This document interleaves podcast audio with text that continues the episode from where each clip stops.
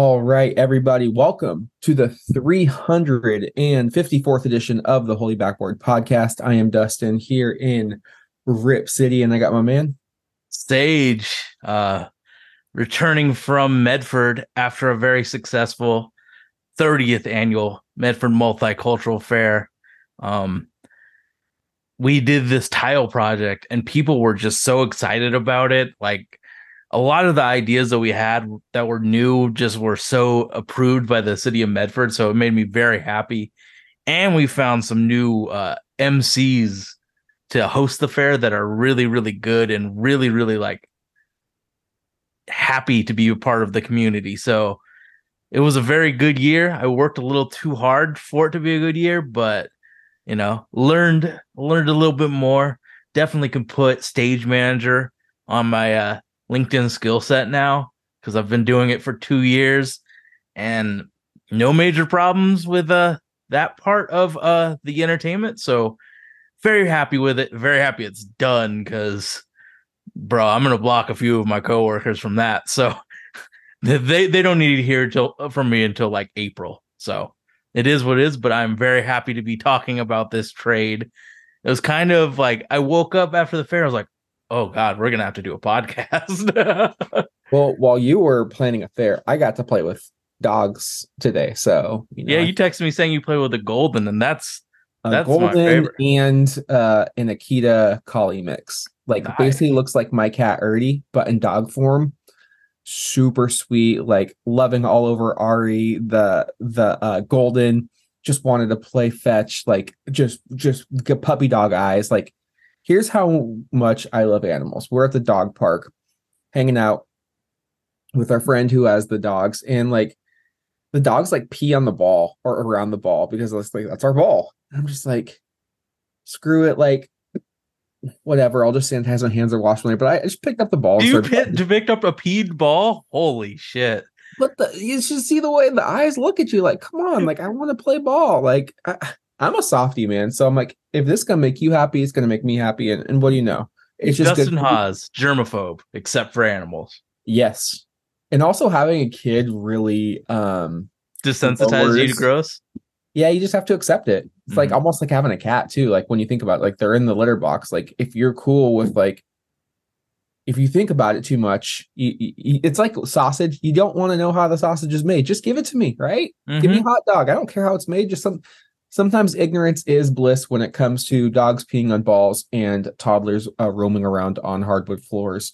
And that is the hard hitting breakdown and analysis that you come for at the Holy Backboard podcast. But for real, um, Are you thinking about getting a, de- doggy? no, no, no, no, may- maybe like 10 years from down line. Like Ari's got to be able to take that dog for walks, and we're not even close to, to that.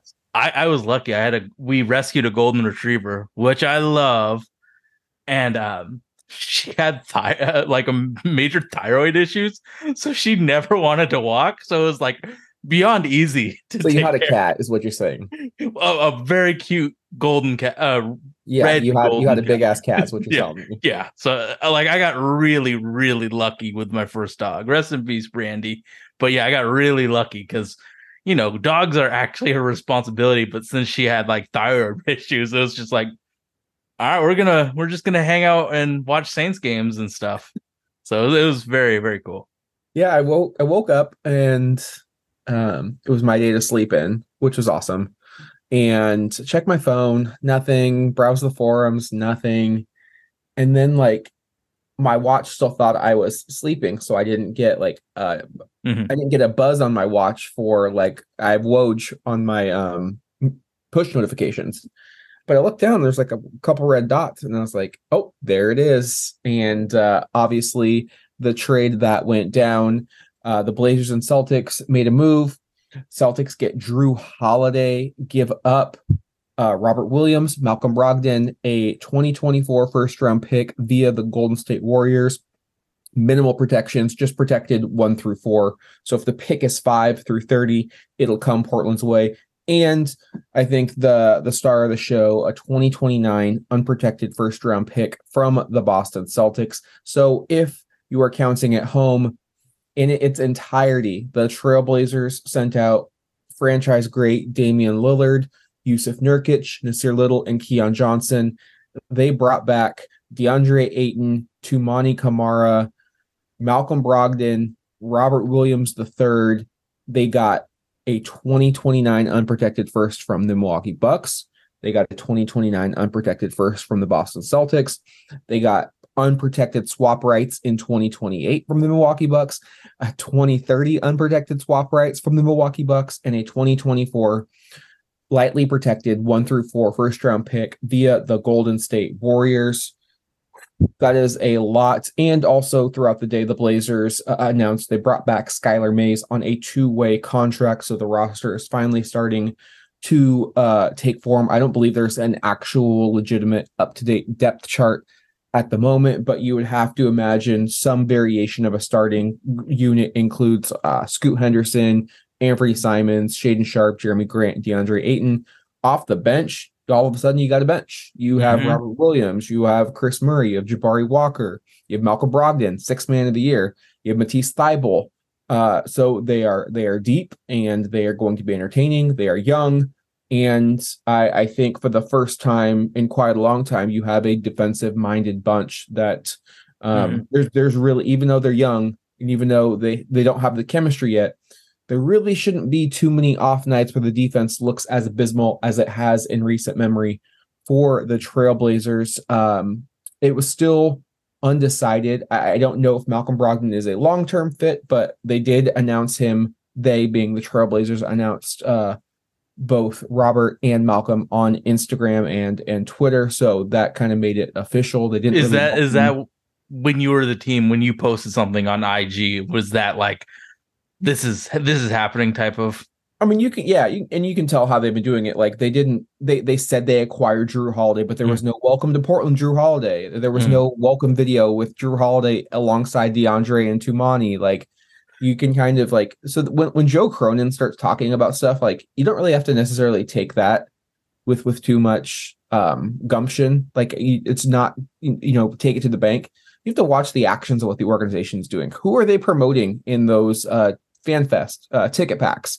who who are they putting out you know in on their social content like how are they announcing the the the players and like you can see who gets a welcome graphic like even without the woj tweet after the initial trade where jrue holiday came to portland you could you could easily um look at that and say oh jrue holiday is not coming to portland like there's no way like they are going to move him as soon as uh physically possible Mhm. which is is what they did and it um took a while to announce Robert and and Malcolm. So I assume Joe probably kicked the tires on some trades, but I would imagine that they keep Brogdon through the uh, trade deadline or up until the trade deadline and wait until the season plays out because you're probably going to get some contenders that would, you know, Love a like three-point shooter like him. a season Yeah. and a half of Brogdon because he's got two years left on his deal, and they probably want to see how he performs after injury. Now, if you remember, the Celtics had initially sent out Brogdon Mm, three team trade with the Clippers for Kristaps Porzingis. And that trade was approved, accepted, except Brogdon failed a physical with the Clippers. The deal was nixed, and that opened it up for Marcus Smart going to Memphis, which everyone was like, oh my God, you traded Marcus Smart. Um, and so now the Boston Celtics really get a player of similar game style, uh, grittiness, heart, heart and soul defense, uh, lock you up, put you kind culture of type dude chamber. And now the East, uh, I think I think it's really funny what Portland did. If, if I'm being like honest, They reloaded the Eastern Conference, bro. they reloaded the Eastern Conference, and if you've ever watched The Office and you've seen them when they uh have uh the murder mystery episode at the end where it's like the three or four people like each pointing finger guns at each other, like the Blazers created that situation for the Eastern Conference. You trade Damian Lillard to Milwaukee, making them the favorite.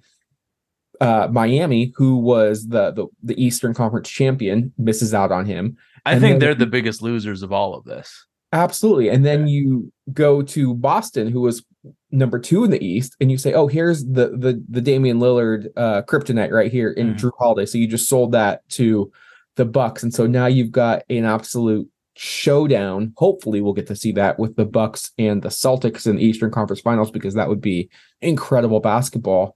Um, I think both teams are just absolutely stacked, and along with Denver, those are the three favorites in my opinion. But then you've got the Miami Heat who are just left out in the cold. You know, that they make the finals, they let Max Strus go, they let Gabe Vincent go. I don't really know. I know this is a Blazer podcast, but I do want to touch on the Heat. Like, I I, I would be livid if I was a Miami Heat fan. Mhm. They, they completely let their hubris and their arrogance get in the way of doing business this offseason. Like, I who gives a who who cares about Jaime Jaquez or Nikola Jovic if, if you're the Miami Heat? They're not going to help you contribute this year. Like if if you really believe you're one step away from the finals, like I would be pissed off if you weren't willing to part Oh, yeah. with 2028 and 2030 first round picks. Who cares? If you win the finals, it doesn't matter. Just like what the Bucks did. They gave up all that capital for Jrue Holiday. They won the title. They won that trade. Like Mhm. you win the title, you win the trade. That's just how it works. Doesn't mean New Orleans didn't do a good job with that, but Milwaukee achieved the ultimate goal, and now they decided to go go at it again. And you're you're if you're Jimmy Butler and Bam Adebayo, you're probably like, what the hell just happened? I mean, Jimmy's maybe got one more like I don't even know if he's got what he's got Well- left in the tank. That was an incredible run that he had, and now you're. Gabe Vincent was starting over Kyle Lowry. Now Kyle Lowry's the the, the starting The- point guard Mhm. And you got Tyler Herro who's pissed off because he heard his name in name in rumors all summer long, and Udonis Haslem, who talk about heart and soul, he he retired after over 20 years of service to the Miami Heat, and I think the Miami Heat in for an absolute rude awakening this this season. I I mean with if Dame went to Miami, I was still gonna bet the under on potential wins because Jimmy Butler is out a lot. If if- you like look at how often he plays, he really wasn't that big of a factor because he had like a nagging toe injury that kept him out for three weeks. Like Herro and Bam really got them to the playoffs.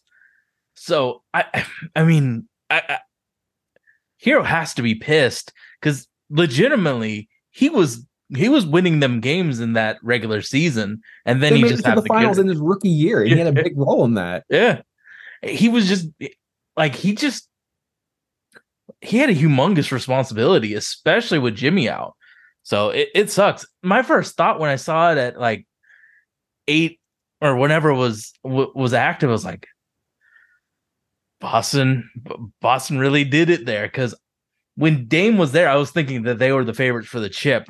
But I really love Boston and their their coaching staff. They got Charles Lee as an a lead assistant. Their their staff is the most complete, and Adrian Griffin is kind of like a unknown commodity. Terry Stotts though, what and Stotts has won a I- chip. I think Charles with, Lee with, with bunch better. Dallas though. Stotts has won a chip with Dallas, and he has familiarity with with Dame. I'm just yeah, but and I- Joe I- Mazzulla as- made as a some whole- questionable decisions. La- I'm just I think the staff of Boston is just better because Sam Cassell and Charles Lee as assistant coaches, pretty was nasty. the biggest man crush on Charles. oh my god! I, well, our Twitter was Charles Lee for GM, and I am not in charge of the Twitter at all. But yes, I do have a humongous man crush on Charles Lee. So, like, I thought that with that coaching staff, they were the favorites pre Dame trade. Now it's like Jrue Holiday is kind of made to defend Damian Yeah, Lillard. Derrick White's no slouch defensively either. oh, they they have a great team. And now the the question for Chris both, Tapp's health is now a humongous issue. yeah, the question for both is uh, front court depth for Boston. Obviously, you have Horford and Porzingis. They've got nothing behind those two players. And then for Milwaukee, I think it's just overall depth. Like Grayson Allen, love him or hate him, I, I think most would go towards the the latter, especially from his Duke days. Played a massive role on Oh, that yeah. Bucks team. Jrue Holiday did a lot for for that team defensively. Um, Brook Lopez is a little bit older. I, I, Robin Lopez has lost a step five years ago. Um, Middleton is in and out of the lineup recently, so He's been so uh, like availability is really important at this point in time, and having Khris Middleton just not play extended minutes until the playoffs really just shows the lack of depth. Yeah, I, I, I, both of these teams are just unbelievably good, but there obviously there's no team without warts. But man, I I'm Before very we- excited for the Eastern Conference this year. before we dive dive into this, is there a team as a contender that you, if you're a fan of that team, you're like, why did we not like? You see the asking price, two firsts and two role players. If you're a, a team, who who missed out on him the most besides Miami? I think Miami missed out both on Dame and Jrue. Who, is there another team out there that just because there's one that popped into my mind, but I want you to go first. Philly and BK, the Brooklyn think Nets. Brooklyn's a contender? I think they're like the sixth lead. So I think they're a playoff contender. I don't think they're a contender contender, but I don't think Spencer Dinwiddie is good enough to be a starting point guard on a playoff team. And then they like they had the they had the young players and assets for Dame, especially with all those picks.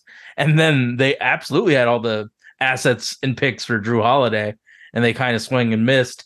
So now For sure, it's Spencer Philly- Dinwiddie. I'll, I'll give you Philly. I mean, Joel Embiid sent out the most passive aggressive tweet um, after Jrue got traded to Boston. He's like, "This offseason's been fun." LMAO. um, so he's clearly, I think, the the next media uh, darling in terms of who when is he going to request out because you've got uh, Harden, who who knows what's happening there. Tyrese Maxey is good, but like I don't think he's a Dame Giannis combo. If you're like Embiid doesn't have his his his his, his Who's gonna give if if James is not gonna do whatever he if he's just gonna sit out, who's gonna get Joel the ball?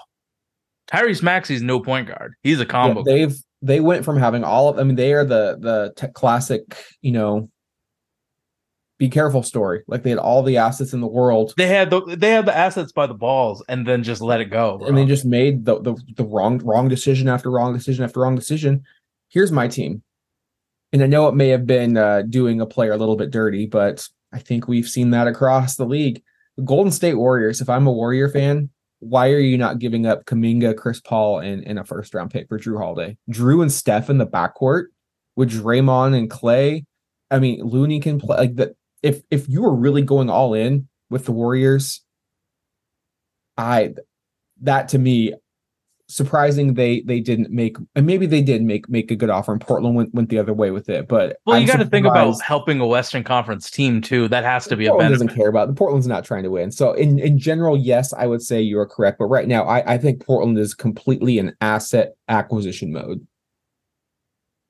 So, what did you think about us getting this stuff back? For me, like one of the biggest things is I don't think Robert Williams or DeAndre Ayton can play a lick of power forward.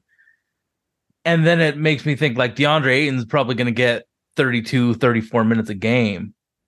So, Robert Williams is going to be his direct backup with no, you know, no real like ceiling for minutes because of how how much DeAndre Ayton demands of minutes. And then you think about, you know, some teams go small. Are you really going to go small with Robert Williams at the five? It it just for me, the fit doesn't really do it for me in terms of like Robert Williams because I, I personally thought Rob Will was going to be the one traded, and then I saw stuff about Broggy Pants, but it ended up both of them would be on the team. I just don't know if there's minutes available for Robert Williams with his current skill set, and I just don't I just don't see the marriage between him and DeAndre Ayton being a good one because of how much minutes Ayton demands, and I you can't put them both on the team in terms of spacing. I just don't think that works in 2023 basketball. I think getting Robert Williams is like the ultimate like luxury, right? You you're getting him back. I don't think you start him. Obviously, you don't play Williams. No, you and Ayton's Ayton at starting. the same time. The great thing is that Portland went from having maybe the worst center rotation in the league to now maybe one of the better ones. Yeah, we And definitely have the luxury of Rob Williams. He becomes he becomes the backup. But I mean, you're you're now protected from Ayton getting into foul trouble, Ayton maybe having a hard time staying on the court with a certain team because obviously Robert Williams is a much better defender. And you're also um, not having to play Robert Williams extended minutes. Like he has had injury uh, Mhm. issues in the past. You don't want to load him up with a ton of run. I think getting him 20 minutes a night, letting him go all out, um, I think that's perfect. And you're also not trying to give DeAndre too much right off the bat, too. Like this is an 82 game season. Like you you get road trips. I, I think it's just all about depth. Like the the fan base, if they can agree on one thing, it's that Portland had no size and length for the past you know three or four years, and now you finally get um, Robert and DeAndre. I think another good aspect of this um, is if Robert starts to play really well, and we know we know He's a trade the- asset for sure. yeah, we know Ayton's part of the big three. He is the trade asset. You can move him and, and you can feel good about it that you're going to get something from him. So I think you can take him, you can work with him and develop him back to where he was, you know, maybe a year ago before the injury bug hit. And now all of a sudden that's a player that's you could sell high on. It's Um, kind of like the John Collins to Utah thing. He was traded for so little, and now Utah is going to be able to swing a trade for him and get a real asset back that can fit in their time in in their uh uh their time frame. Like, you know, Taylor Hendricks is the future of the power forward position on that. It's not John Collins, but if you can increase his value to be a trade asset for the future for a team that's looking for a power forward or a center, I, I think it's good. But man, having 48 minutes of just absolutely good center basketball is going to be a humongous change from hoping Drew Eubanks can can play 25 minutes as a starter. Yeah, I mean that that's going to be a a massive upgrade for just even viewing pleasure, right? Like that's just going to be better basketball to watch. I think what I envision Robert Williams is probably there was a, a time when Montrez Harrell got traded from Houston to the Clippers for for Chris Mhm. Paul in that package with Lou, Lou Williams. The year before Montrez was suspected to get the max, like he was DPOY potential. He was just everywhere. He was an absolute menace. Like if you can get that out of Robert Williams in 20 minutes a night, like that's just going to be so fun. Like there's a, a Boston personality that um, I watch their YouTube videos and I check their Twitter from time to time. Very upset that Robert Williams is a part of this trade. Like I think he just gives a lot. And the Blazers are going to thrive in transition with the Oh, yeah. athletes that they have. So uh, having defense lead to offense will be so uh, key for them. Uh, I was really hoping that they were going to move Brogdon uh, immediately just because I think the backcourt's already crowded. But if Portland does feel like the offers weren't there, I'm totally on board with Joe Cronin waiting, uh, letting Brogdon back up Henderson. Like he is a veteran. Um, I, I think we've been talking about having Scoot have a veteran. Like if Scoot's having a rough Froggy night, Pants could be a really good bet for him. yeah, you can let Scoot. Okay, you got to go to the bench, like watch the game from the sidelines, and your team's just you're not. No offense, you're not having Skylar Mays play play 30 minutes if, if Scoot's having a rough night, right? You can just okay. Malcolm Brogdon is going to play real big boy minutes, and you're not going to lose by 50 points like you did uh, against the Warriors at the final game of the season. Um, It's it's like I feel like Scoot's like the hundredth percentile athlete, right? yeah, And then Malcolm Brogdon the 2020s Andre Miller. clears the athletic like clears that athletic bar by like the smallest bit. But the fact that he's so smart makes up for the fact that he's so unathletic as a point guard right now.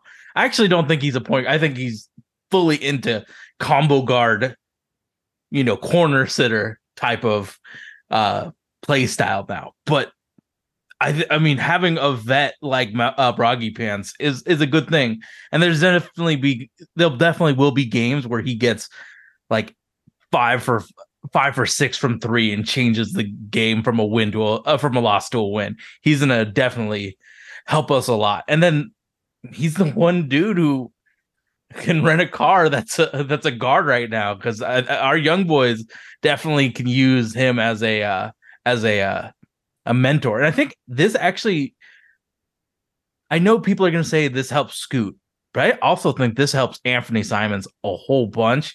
Having a vet like Malcolm Brogdon, where he was never the star of the show, but he was a very good person that filled in what the uh the his whatever roster that he was on needed. So I think he's going to be really good for Ant because they both have amazing sharpshooting potential. So I think that Broggy Pants can help him out with a lot of the stuff that you know he's just missing. Anthony can do all of the stuff. He has all the athletic ability in the world, but now he's gonna have a dude that's gonna help him, you know, get to get his shot prep, get everything ready. So it not only helps Scoot Henderson, but it helps Anthony Simons as well. This is Chauncey Billups like make or break year, right? It has to be. Like there's no expectations. We only need to see development. Like the, you have you have this is so I was thinking about this. Aside from Anthony Simons, every player is a Chauncey guy, Chauncey and Joe. Th- There, there is no excuse now. Like you have the guys. You've clearly been working with Joe. Joe knows the type of system that you like. There, there's there's just no excuse now, right? Like it's it's time. Like you you got, you got your two years. You can say tanking year one. Dame gets hurt Injuries year two, yeah. and, and all this okay like we, we we've discussed this they they were bad in his first year even with that that regular playoff quote unquote team Hmm. from the year prior to the loss to denver but okay we're in year three you've got your guys to me this is a, a put up or shut up year for, for chauncey billups i think because he's going into year three of year four he has a team option for a year five so i i need to see like how he handles not only scoot how he handles shaden sharp and how he handles DeAndre Ayton. Like those are the three that I need to see um, continue to shine um, because that's go that that's our big three Mm. moving forward. Scoot, Shaedon, and DeAndre. Like how how does this team look? How are they playing together? It's cliche, but what are the vibes like? Does everyone seem like they're happy? Does everyone seem like they're they're uh, moving forward and, and learning you know skills? Are they utilized correctly? Like he has the tools now. Like great coaches find a way to, to get to players and deandre's got talent. Uh, a great coach is going to get through to him and find the right the right tactics. Like the great coaches and i'm not saying chauncey's a great coach but if we're talking about put up or shut up you kind of have to go to another level and say my one size fits all you know Mm. motivational approach has to go out the window. You have to tailor it to each individual player. Maybe deandre doesn't want to be yelled at or maybe he needs to be yelled at. Like that's up for chauncey to He figure has out to learn the and he What- has to coach. He has to coach. The players are there. They're excited. There's no expectations on this team sage. If you make the playoffs fun awesome. That's that's a success. If you get a top five pick awesome that's what we need. But like how are the players looking? Because we've seen scoot for two years in the g league. There's a baseline there. We hmm. saw shaedon sharpe over the final 10 games get starters minutes. There is a baseline there. And we have seen the good and the bad from deandre when he's locked in. There is a baseline there. So we need to see how Chauncey Billups can coach. And I, I do think there is a, a month or two grace period because ev- damn near everyone's new on this roster, but there still should be competitive. Like there needs to be competitive basketball. They better not be getting blown out. Like if they win or lose, that doesn't really matter to me. This is a competitive roster. so one of the things that you I feel like Chauncey Billups caters to those big three, who, whoever it may be. But those guys on the fringe, I feel like he doesn't really respect. Like you saw what he did, like the the relationship between him and Jusuf has been bad. So uh, of course I want to see him cater to those superstars, but I don't want to see him throw away something that we that may be good. Like what if he treats Robert Williams like shit? So he- has to treat those other three pristinely, but he also can't treat them like absolute garbage like he did with Jusuf.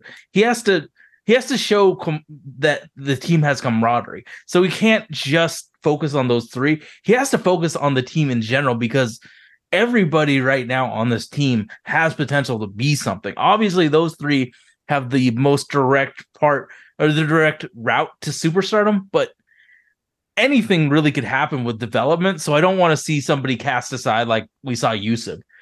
And I was thinking about it. You know who Brogdon absolutely helps the most? Matisse Thybulle. Because his Matisse's lack of shooting is going to be lessened because you have such a great catch and shoot threat. So the offense won't look as bad. And then we can use Matisse defensively because Malcolm Brogdon's going to be on the floor. There's going to be more shooters to spread the floor around for those guys that are specialist defenders like Matisse. So I think that Brogdon and his his abilities and his skill set really help a lot of people. But yeah, this is definitely time for for uh Chauncey to put up or shut up.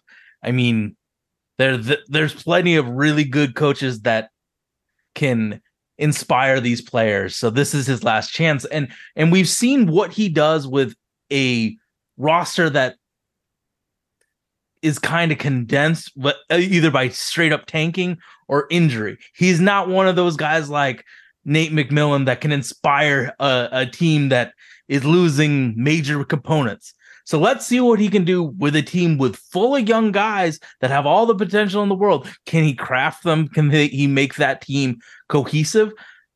I would, if I was a betting man, I would say no because we haven't seen him do it with the team that the roster that he has. But it's a chance. Is he is he a is he a Nate McMillan, Monty Williams type of guy that can get the best out of him, or is he like a guy that needs the best?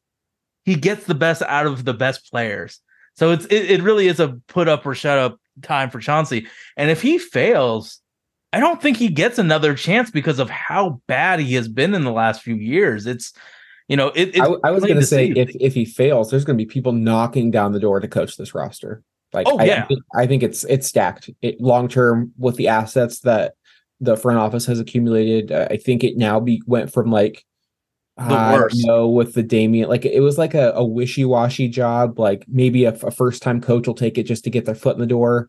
Um, but now it's like okay, this this new era has clearly arrived. It's going to be here for for quite some time. I think it becomes an attractive job. I remember when you and I were talking, and it might have even been on a podcast where like the Blazer job pre-scoot was like it's almost as bad as Washington. Now it's one of the more attractive jobs because you have a Scoot Henderson, you have you have Shaedon Sharpe, you have all of these players that fit into roles very easy, easily and seamlessly. Now I bet we could get the Charles Lee assistant or the Will Weaver head coach like we can get those prime guys if Chauncey fails, and I think Chauncey fails. I mean, I think it's the type of job that like maybe you even could get like Juwan Howard away from Michigan if he's like, I'm done with dealing with collegiate BS, like one of those high profile. Um, I think it's, I think it's, I just, I, I- think it's a high profile job. Um, I, I, I would love to see what, i i- for those that don't watch college basketball, Michigan, along with like UConn, is one of those teams that builds a scheme around the players, and it's really beautiful basketball. So, I mean, Michigan already plays a pro style offense. Like Jett Howard and uh, Kobe Bufkin were taking professional shots, running off of like down screens, and like they were really, they were really coached they didn't play to up to their potential, but it was always beautiful basketball. So I think, yeah, I think the Blazers could really get a lot of guys that they couldn't have gotten, you know, five months ago, because because it, it, it's so much. There's so much more like good vibes and potential, and a lot of a lot of people would be really excited to coach Scoot Henderson. assuming this is the roster going into training camp and the preseason, is this a playoff team? A pl- even a play in, so top 10 seed in the West. I know we'll do our breakdowns uh, closer to the start of the preseason, but and I know we haven't done complete like who's actually on what like there's a lot of moves that that were made this summer, but like is this a top 10 seed in the Western Conference for you? it, it is not a playoff team, but I think that it absolutely could be a play-in team. Um, I mean, It all if you depends want to on work the back, if you want to work backwards, teams that are that you definitively feel will be worse than Portland. I, I think San Antonio is the the one that I can think of, just because they have no veterans; they just have complete youth. Um, Houston was god awful last year, but they did bring in some veterans, but it's still Houston, right? Um, and there the West is deep. Mhm. the, the West is is deep. I think you know nobody would have really thought that Dallas would have had just the the, the dive year that they had. They, they go from the Western Conference Finals to to the lottery. Um, they still haven't really solved many of their problems. So yes, I know you have the great Luka Doncic, but you also have Kyrie Irving. They're talking about starting Dereck Lively and uh, Omax in the preseason. And if you're starting two rookies, like what does that say about the depth that you have? Um, so I if if if the Blaze so the, it's predicated on two ifs. If the Blazers keep this roster and they actually go for it and they don't start quote unquote resting players, I think it's a top 10 team in the West. I think they're better than Utah. I mean, there, there's a lot of contingencies, but yeah, I, I could absolutely see them being a top team. Like 10, 10 11, like 9, Yeah, 10, 11. yeah. I think they're going to be in that that realm. What do you Now, think the Vegas will put as a like a over under for wins? That's a really good number. 32 and a half. I'd probably take. I'd probably go the over. Depends. I think that's right. Like where it's like, ooh, I, I don't know. Um, Just so I- everybody knows, DraftKings Sportsbook is really good on those lines. So you know, bet if you're going to indulge in betting, do it bet with your head, not with your heart. Oh God, yeah, yeah. But responsible betting, people. But I think Utah is a cautionary tale from last year. Danny Ainge, I think, did a phenomenal job what he got for Rudy Gobert and Donovan Mitchell. The problem was Lauri Markkanen turned out to be really good.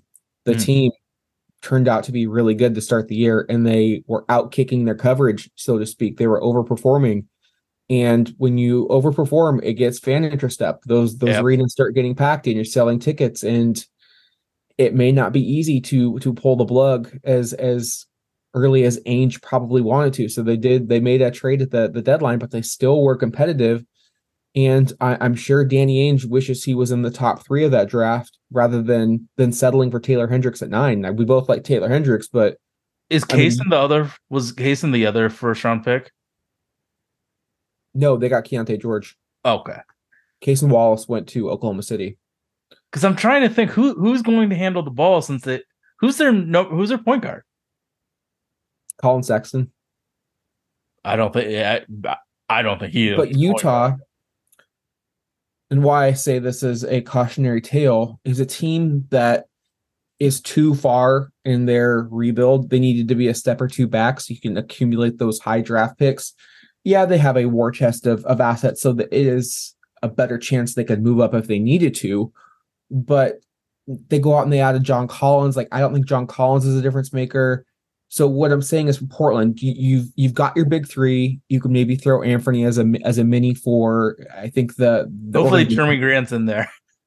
organization is is part of that, but you do have Jerami Grant, you do have Malcolm Brogdon, you do have Matisse Thybulle, you have some veterans who I don't think you you need long term. I mean, you look at at both Malcolm and Jerami age wise, I don't think they match up with the timeline of Definitely not. of the core. If the Blazers were ready to win now, I think Malcolm Brogdon is probably the best backup point guard that you could imagine.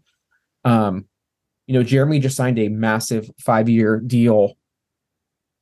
And I think he's going to be a valuable commodity. Again, I think this is going to come down to the deadline. Is there going to be a contender that's willing to throw? If he's playing as he did at the early part of the season, we were talking like Jerami Grant's worth two first round picks. And so the Blazers need to see, okay, like we don't want to it's such a tricky situation when you rebuild and that's why a lot of teams keep younger players around um, oklahoma city's i think managed to do it really well um, but you look at teams like the suns in 2014 when they had like goran dragic and the morris twins and And Eric Bledsoe. and Eric Bledsoe, and they were supposed to be dog shit, and they ended up almost making the playoffs. You could argue that as great as those memories were when the Blazers won, made the playoffs in 2016 when Vegas had the, the Mhm. over under at 23 and a half, that led to a chain of reactions where Neil Olshey felt like he had to match on all of those salaries, and that set Portland back. So if you're the Blazers, you really have to evaluate with your your head, not with your heart, not with the ticket sales, not with the excitement around the team. So if you're playing well, you have to you have to really be honest and say, is this fool's gold, which Utah completely was, Mhm. or do we really think we could go and win a playoff series? Like the Blazers need to think like that. Like if you're in the playoffs, can can you win? Not just can you make it competitive because that that's what really makes it worth it is you know winning and then being competitive in the series following and then knowing that you have the assets lined up to build upon that because as great- Sustainably. yeah, sustainably. Like as great as I like this roster long term, there's still glaring holes at the forwards. You have really no small forward right now. I think Shaedon needs to be eventually moved to the two. And Jerami is a good power forward, but he's also 29 going on 30. And everyone in the core is between 19 and 25. So they're And I also worry about rebounding too. yeah, you need you need I think you just need an upgrade at at the four. And the one thing that, that Joe Cronin was not able to accomplish with these trades was get back an elite blue chip prospect. That was the one thing that just wasn't on the table, um, wasn't able to to to pull off was that young prospect coming back. Even like Utah got OG and or not, not OG, they got Ochai Agbaji in the mm-hmm. Donovan Mitchell trade. They got Walker Kessler in the Rudy Gobert trade. Like those players, rookie skill contracts, you can develop them. They're more valuable, I think, than future first round picks because they're on that that rookie scale and you can see them right they're playing tomorrow. I mean, Walker Kessler was on that that FIBA. Like Walker Kessler could be People- DPOY next year, man. Like people that are smart look past Walker Kessler's glaring weaknesses and saw that he he made a humongous impact. I think his defensive numbers were Rudy Gobert like. and you're paying him, like, replaced $2 Rudy million Gobert and you got and you got everything else on top of what they got in terms of, of draft capital. So it's going to be a fun season. It will be interesting to see how the Blazers come out, how they perform, if they perform above expectations, do they do they sell high? I, and I think that's what will be the mark. So Joe Cronin, I think you could say he passed that first test, like dealing with all of the drama um that came with trading the franchise great, right? Like I think he did a, a solid job with that. But can he now navigate the waters where if you're overperforming, can you kind of Can you pull that riptide? Yeah, can you say, okay, Jerami Grant can fetch me two first? You need to do it because we're we're good, but we're not we're not championship level contending. Like you want to get to the title, you want to get to the top. Like, yeah, do you have the the intelligence to say, I need to cash in on this Malcolm Brogdon chip or Mhm. Matisse like right? Like, Yeah. Can I can I be real? I think that trading Damian Lillard, I know Miami was offering some bullshit, but getting a lot of assets for Damian is the easy part. Building a contender that's sustainable is going to be the hard part. You got what you you got these assets, build something with it. Like I know he he's the guy that traded Damian Lillard, but he got assets. And now he has to do something with said assets. So I think I think now is the time where Cronin really earns that that the job of GM because you were gonna get a good offer from for Damian Lillard. He's a top seventy five player, but now it's time to really prove that he's him and he can make these tough decisions. So if Malcolm Brogdon is shooting forty percent from three and like the the Sixers or a playoff contender could use some Clippers, shooting, man. pull that ripcord, get a first round pick. Like this is really time for Cronin to earn everything that he's he's got. Like this this, season, the season's defining metric should be fun. Did you have fun watching the game? I don't care if you win or lose or, or this year. No, this is this is just fun. no, it, it- I mean, how many games has Scoot and Shaedon played in a competitive setting? A half. So it's really like it, it's time to see what those those two plus DeAndre Ayton can do. So I mean, there really isn't that much pressure on them. Just perform, and if they do that, you know, Chauncey might be safe. But you know, it, it really is the fun factor, the vibe factor, and I just want to see what how he treats all thirteen people, all thirteen players on that active roster. And if you make the playoffs and it's led by Scoot Shaedon and, and DA, I, I think you take it. Um, as long as you don't like overcompensate, say we have to make all these win now trades, as long as you let the the rebuild happen organically. I, I think that's the big thing for me because playoff experience is is valuable. And if you're winning because of your young players rather than, well, let's see, Jerami Grant's, you know, averaging 35 a night, like that's one sustainable and, and one's not. So uh, I think Mhm. as long as the Blazers um, are are aware of that. But did you have you seen the video uh, of DeAndre and and Toumani? Yeah, he. I mean, dude, Da, my man was hyped to get out of Phoenix. I mean, Jesus, it was a toxic work environment for him. It legitimately was. Like somebody Monty I Williams did his best to make that shit as awful as possible, and it really killed all of his. So uh, I'm really happy to see how happy. somebody he I follow who covers the Phoenix Suns was basically just like the relationship grew toxic when in 2021 after DA plays a massive role in getting them to the finals. Even if you didn't believe that he was worth the max, like not giving him the max, like just he's like, oh, I'm not, I don't feel wanted. He just didn't feel wanted or valued. He's like, I had to go out. Indiana clearly valued me, so they signed me to a max, and then now you have to match it. So I mean, put yourself in in a similar situation in in a work environment, and Do you think there's a chance he goes that Chauncey has not had the best track record with bigs? I hope that he can really take the time to learn how DA actually needs to be taught and talked to because he surely did not show that shit with Jusuf. I mean, this it, it's got to be. There has to be so much pressure on Chauncey Billups right now because of how this team was built, how efficient it looks, how like repeatable successes, and the fact that we have all of these assets. Chauncey has to fucking not leave Deliver. after every game, 30 minutes after the, the end of the game. He has to actually help develop these players. and I, I think there will be pressure from the front office. Like, okay, we were essentially willing to draft Scoot Henderson if it meant trading Damian Lillard. Like, there's no, there's no playing Scoot Henderson eight minutes a night like they pulled with with Shaedon a few games last year when it was clear they weren't a playoff team and everybody else was playing like garbage. And it was it was a game against New Orleans. I distinctly remember it. Like I was taking, I I decided to nap through that game because I I was like, you're not playing Shaedon. Like I'm taking my nap. Like I was a new father and I was like, this isn't worth my time. There's no doing that. Like Mm. not with all of the marketing materials they're putting out there. Like there's they are selling Shaedon and Scoot and Anthony and DeAndre. You don't you are playing those players.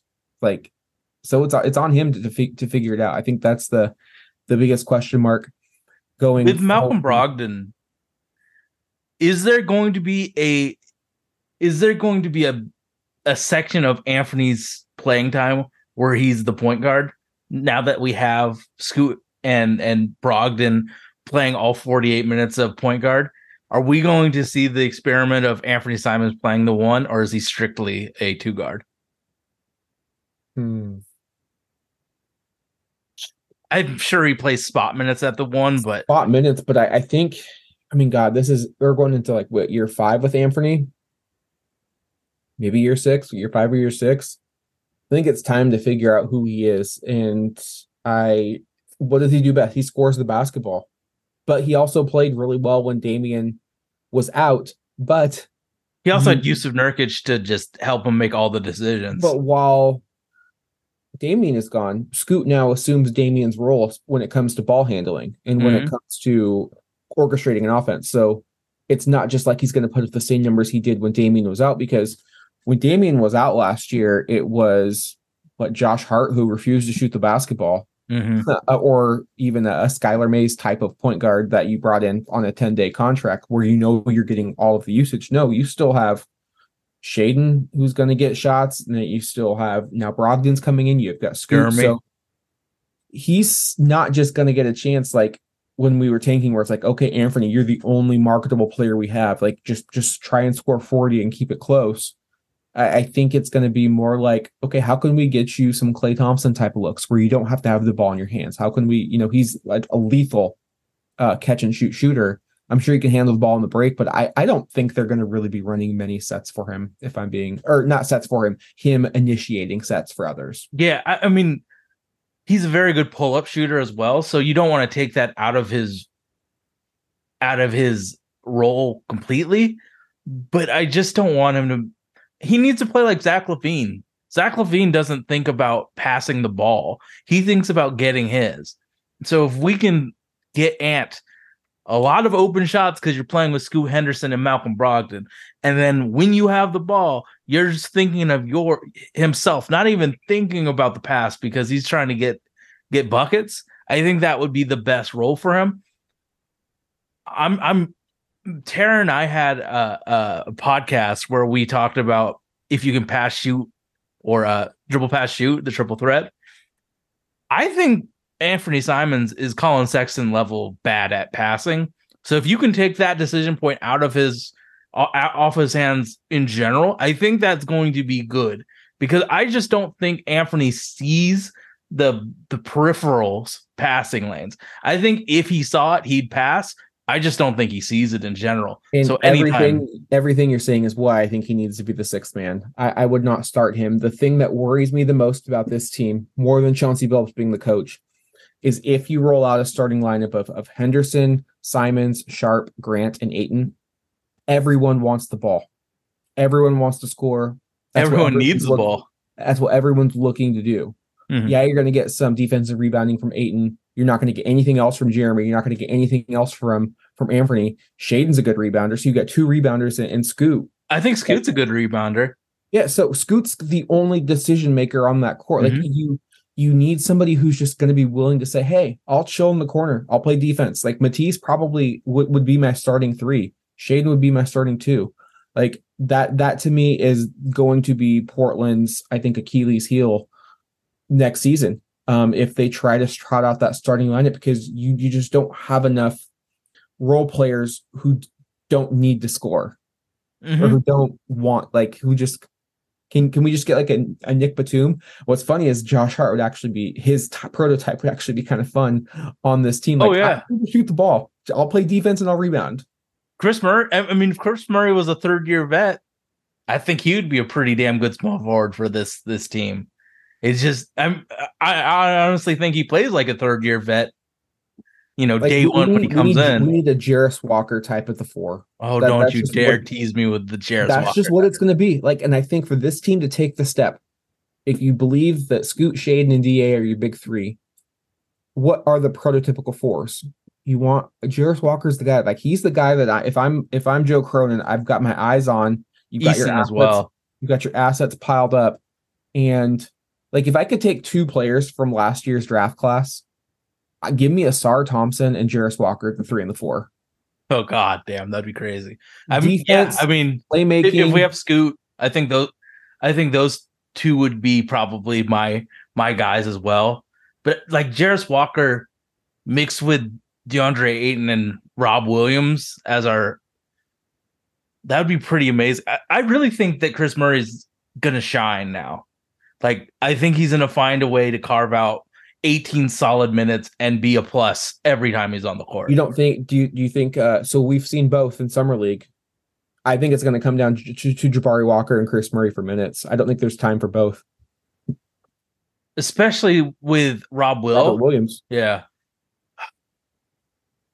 I love Jabari Walker. I think Kris Murray is more valuable.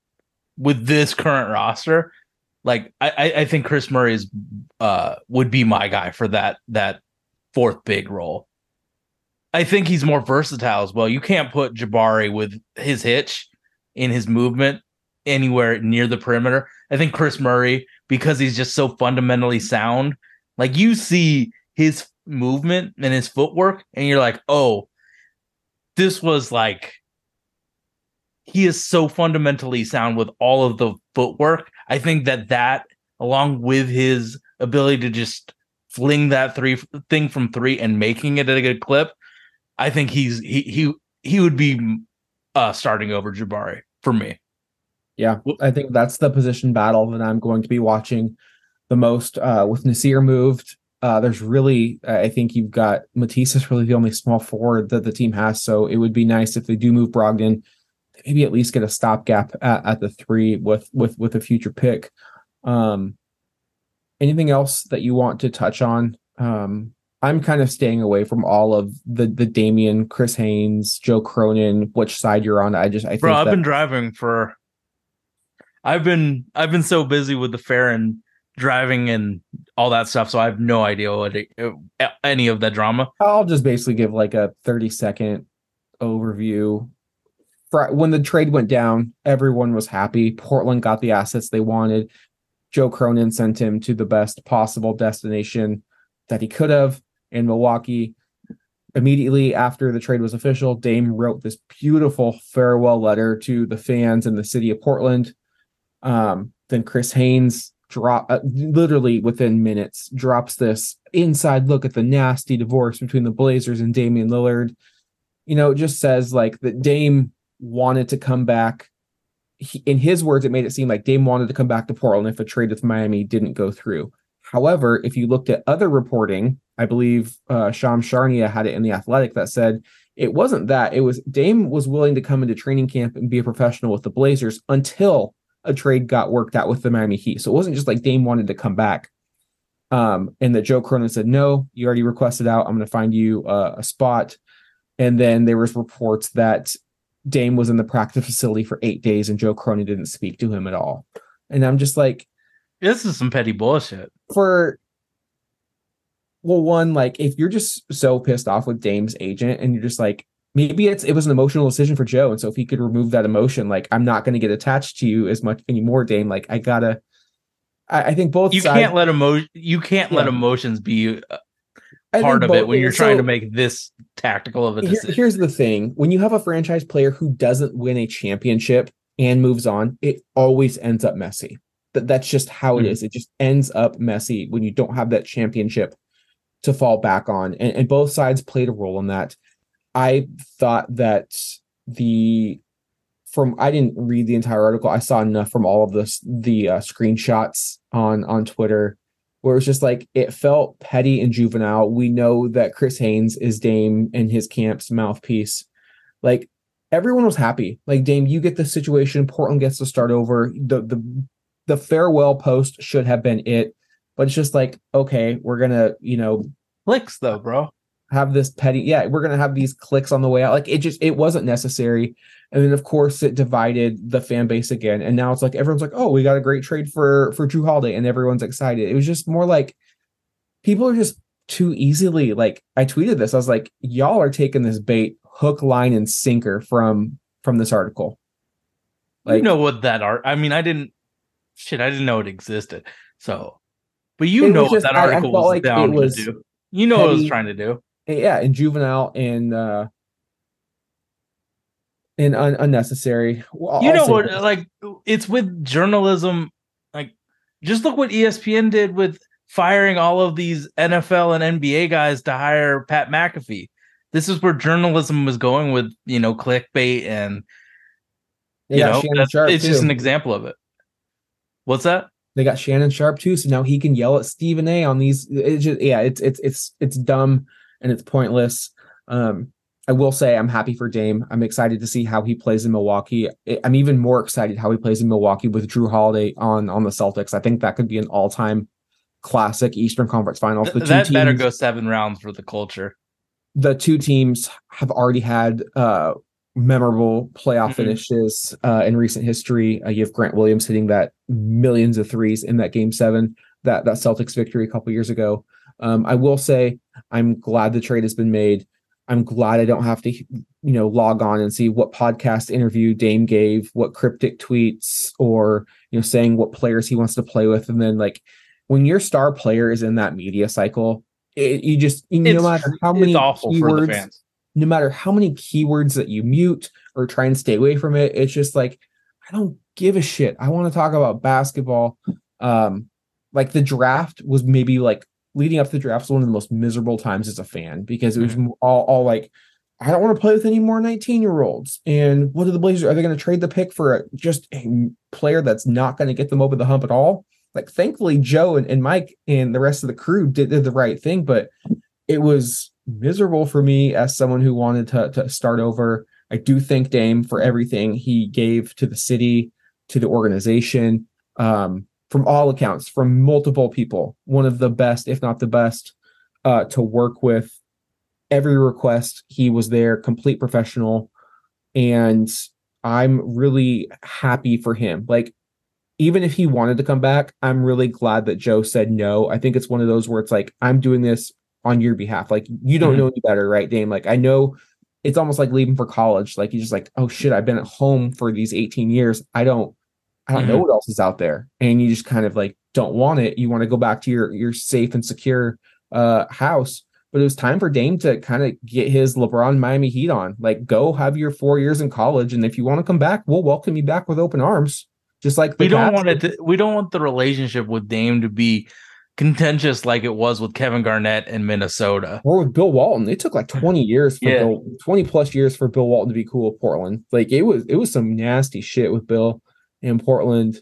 Like it doesn't need to be like that. Like Dame was uh, more than He built staple. roots in Portland. How many superstars build roots in a city? And we had two in CJ and Dame. Yeah, CJ So still I'm glad that we wine- did right by winery them. here.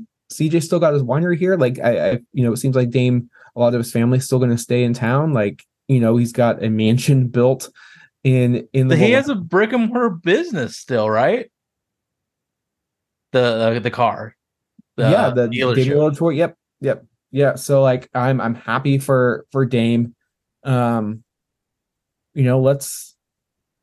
I was I was honestly a little peeved at that article that, that Haynes put out, but like you know, times passed a bit, and it's more just like, okay, you're gonna get your chance now. Like it sucks it wasn't with Portland, but you're gonna get your chance. This is the best player you've ever played with, best team you've ever played. If you get reunited with Terry, which is awesome, I you know I really like Terry, and I I hope he has success and I hope he enjoys it. And I do hope that he comes back for a year in Portland, like to Yeah. wrap it up, because I think that would put put a bow on everything. And it would be even better if we're competing and he can, you know, help us out in in in any way. But um it just feels like a relief. Like we're Hmm. not talking about this. I felt like we've been ahead of the curve talking about this for two years, and a lot of things that we said, like neither wants to be the bad guy, neither wants to kind of make the first move in this, kind of all came to fruition. We Uh, pulled the band-aid off and it's time to it's it's you know, it's time to anew. be excited. Like it's time to be excited about the the new era. We're going to be a fun team. We have a great core. I think we have one of the the best young cores. We've actually got a war chest of assets for the 1st we're time. a league pass team now. Yeah, for the first time ever, we have a war chest of assets. If a perfect small forward comes on the market, you can get him. If there's someone in the draft you like, you can move up 10 or 15 spots. Like you now have the ability to be what the Thunder kept doing and doing and doing. Like the Thunder were the blueprint. And um I'm just I'm so excited. Like I'm we're, you know, we're going to FanFest on on Sunday Monday. it's been years since I've been to a fan fest. Um, media days tomorrow. We're recording Sunday night. I'm going to tune in. I'm going to watch all those interviews. Like I, I'm excited. There's it's just like new life has been pumped into Grip City. Like it's it it's it was time. It's done. Uh, I'm ready to see how this young team progresses. I've I already told you this gives me like rise with us vibes from the B. Roy Lamarcus Martell days, and it's a young group. And yeah, I'm really excited. Um, so I think with with that said, Sage, let our listeners know where they can find us, and let's send us one on home. We're available on iTunes, Stitcher, Himalaya Podcast, everywhere where you get your podcast. We're there. Um, we're available on IG and uh, TikTok for you know the clips from this long form content. So, uh, thank you all for listening. I think this one is going to be a long one, but I think everything that needed to be said was said. So, uh, we'll be back pretty soon to uh, talk about this season that's coming up pretty damn quick. So uh, thank you all for stay- listening. We're stay out. tuned. Stay tuned. Our next episode will be our uh it'll be a big one. Western Conference, Eastern Conference predictions. Uh one of my favorite episodes to to record. Um that that's that's the next one. So stay stay tuned for that one. Wherever you may be, this is Bill Shinley. Good night, everybody. Let's go!